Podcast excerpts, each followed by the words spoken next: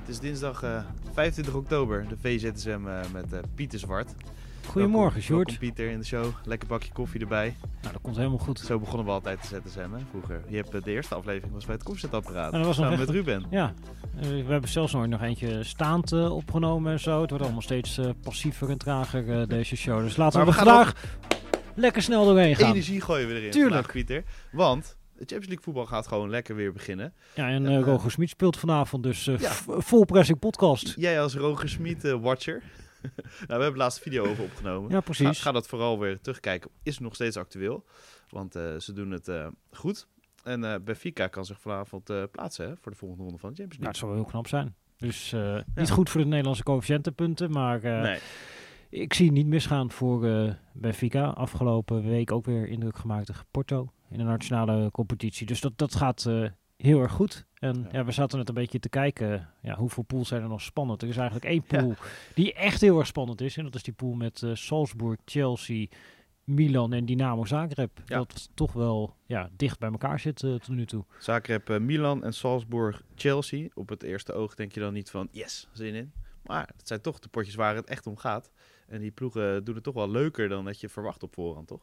Zeker, en ik denk zeker Salzburg tegen Chelsea is wel een pot waar je naar uit kan kijken. En het is ook altijd eh, leuk om even jezelf af te vragen, wat haalt eh, Graham Potter weer uit Ja. zijn eh, grote trucendoos? Het is Om- verleidelijk om dan woordgrapjes te maken met Potter, hè, maar dat gaan Ja. we gewoon niet doen. Nee, dat gaan we niet doen, maar die, nou, bijvoorbeeld de vorige keer, eh, Salzburg speelt eh 4-4-2 uit. Dan nemen we de mensen even mee. En Ja. toen koos hij ervoor om aan de zijkant, bijvoorbeeld, eh, hij speelde in die wedstrijd met wingbacks, om eigenlijk als een van de wingbacks om Raheem Sterling in te zetten, zodat hij die aan de zijkant in 1 tegen 1 duels kon krijgen. Dus dat, dat, dat zijn dan wel leuke dingen als je naar die wedstrijd gaat kijken van opletten, hey, wat probeert die Potter eigenlijk eh, te doen tegenover deze tegenstander? Want dat is in ieder geval een trainer die altijd ja, met een hele gerichte tactische aanpak op de komende tegenstander eh, komt.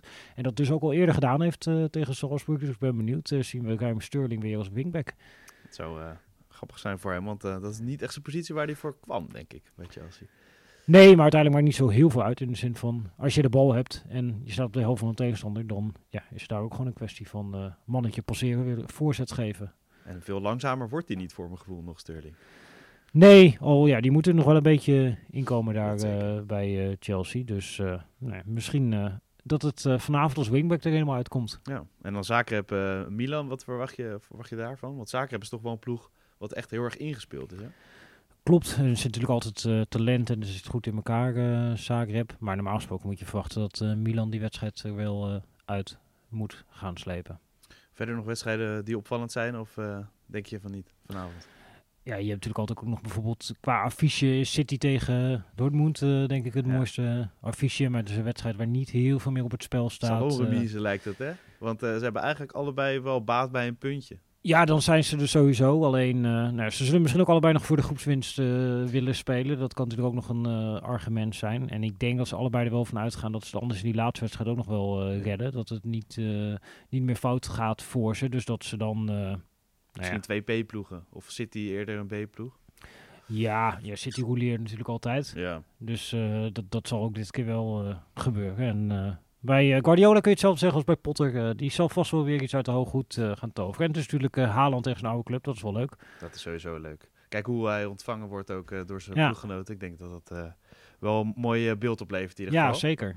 En ja, op VI.nl was het meest ge- gelezen bericht dat ja, Van Basten Ronaldo wel begrijpt eigenlijk. De, ja, de verbanning en ja, dat hij wegliep.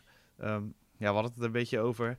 Eigenlijk is dat toch gek dat je, dat je zo'n rare actie wel, wel kan begrijpen. Ja, misschien moet je een topspits geweest zijn, echt Ja. van de absolute buitencategorie, om dit te begrijpen. En dat je ook, ja, dat hoort natuurlijk soms een beetje, en dat is ook de kracht van dat soort spelers, een verstoord wereldbeeld bij, dat je denkt van, ja, iedereen draait om mij heen. Ik ben de zon in het universum. En ja. Zo ga je niet met een grootheid om, zegt hij inderdaad. ja, precies. En voor mij gelden andere regels dan eh, voor anderen. En ja, dit, dit soort eh, ja, mensen die zijn eraan gewend geraakt. En in die zin kan hij denk ik beter dan ja, wij hier aan deze tafel het perspectief van Ronaldo begrijpen. En ik denk dat het juist, ja, het is wel leuk voor de discussie dat iemand ook een beetje dan een keertje het perspectief van Ronaldo inbrengt. Want veel mensen zijn natuurlijk, zeker in Nederland, zijn we geneigd om vanuit het perspectief van Ten Hag te bekijken. Niet alleen omdat het een Hag een Nederlander is, maar ook omdat eh, hij een heel Nederlands sentiment heeft van doe maar gewoon, doe je maar gek genoeg. Je hebt dezelfde regels, die gelden voor iedereen.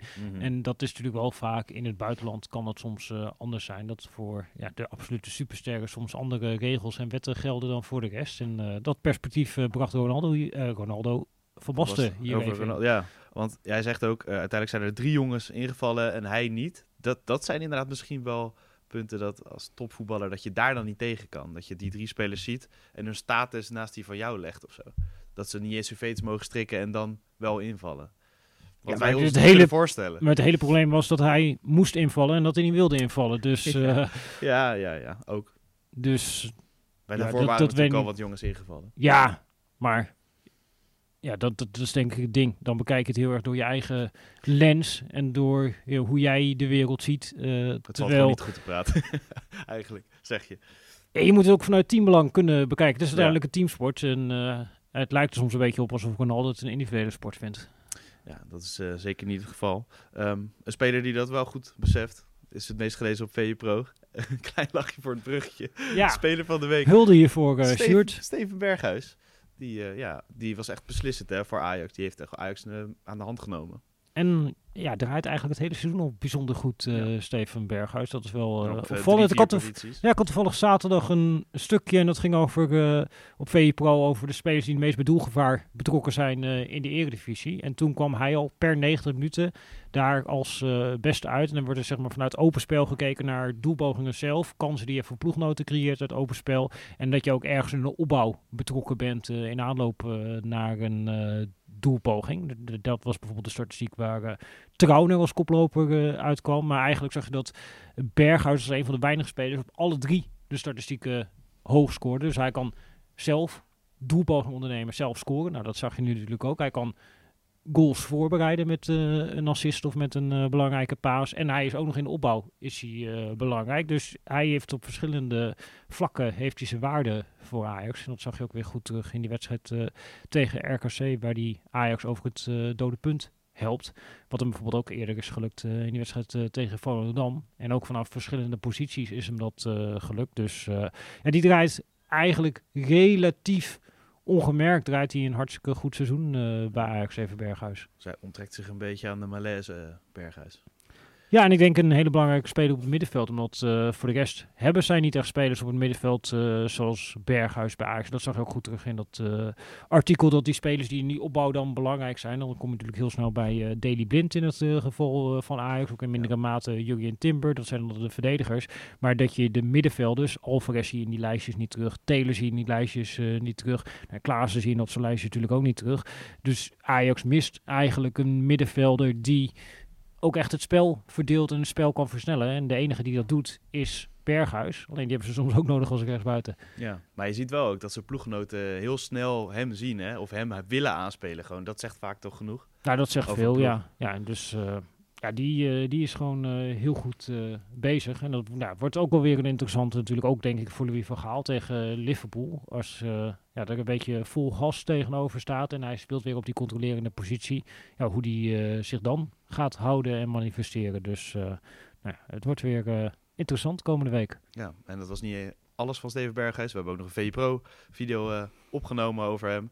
En dan morgen gaan we natuurlijk ook nog eh, verder eh, voorbeschouwen op eh, Ajax eh, Liverpool. Wat kunnen mensen nog meer op VPRO verwachten in de tussentijd tot de nieuwe VZSM, waar je natuurlijk niet op kan wachten? Nee, daar kun je natuurlijk niet op wachten. Maar eh, er staat eh, vanmorgen een eh, heel interessant artikel van Tom Knipping online. En die eh, is zoals we Tom kennen dwars door de jaarcijfers van eh, Ajax, Feyenoord en PSV gegaan. Nou, er zullen heel weinig eh, mensen voor de rest in Nederland zijn die eh, alle drie die jaarcijfers tot achter de komma uitgeplozen hebben. En heeft ze eigenlijk tegenover elkaar gezet. En dat eh, ja, levert wel een interessant beeld op eh, over ja, hoe zijn nou de financiële verhoudingen tussen die teams. En ja, je ziet daar ook precies het dilemma, volgens mij, waar PSV en Feyenoord in zitten. Namelijk dat ja, Ajax dreigt financieel weg te lopen. En dat je dan toch ook een goede selectie op de been wil brengen. En dat je dan bepaalde financiële risico's eh gaat nemen. En de vraag is inderdaad, hoe ver ga je In daar, coronatijd eh, ook gedaan, hè? Ja, Bijzonder. Nou ja, zeker. Dus eh, dat is wel eh, een interessante dynamiek die je daarin eh, naar voren ziet komen. Dat omdat Ajax op een gegeven moment kapitaal op het veld gezet heeft, dat Feyenoord en PSV ook gedwongen worden om dat te doen. En dat heeft bij Ajax brengt dat risico's met zich mee, maar ook bij PSV en Feyenoord. En ja, zeker met de huidige stand op de ranglijst. Nou ja, Ja. Dat, dat geeft nog wel een extra perspectief, denk ik, richting die topper van eh, volgende week. Dat je weet van, eh, ja, hier staat meer op het spel dan drie punten. Ja, gaat dat lezen. En eh, het is natuurlijk ook belangrijk om te kijken op VPRO richting Ajax. Wat, kunnen we daar nog van verwachten? In de statistieken van Liverpool, daar is Lentin ingedoken. Dus daar eh, nou, komt vandaag ook een eh, stuk eh, over online. En dan met name de defensieve problemen van Liverpool. Dus wil je als Ajax-fan een beetje hoop krijgen richting die wedstrijden, zou ik zeggen, lees dat. En dan zijn we er morgen weer met VZSM. En dan duiken we iets meer in Ajax. Tot Ja. de volgende, Pieter. Tot ZSM.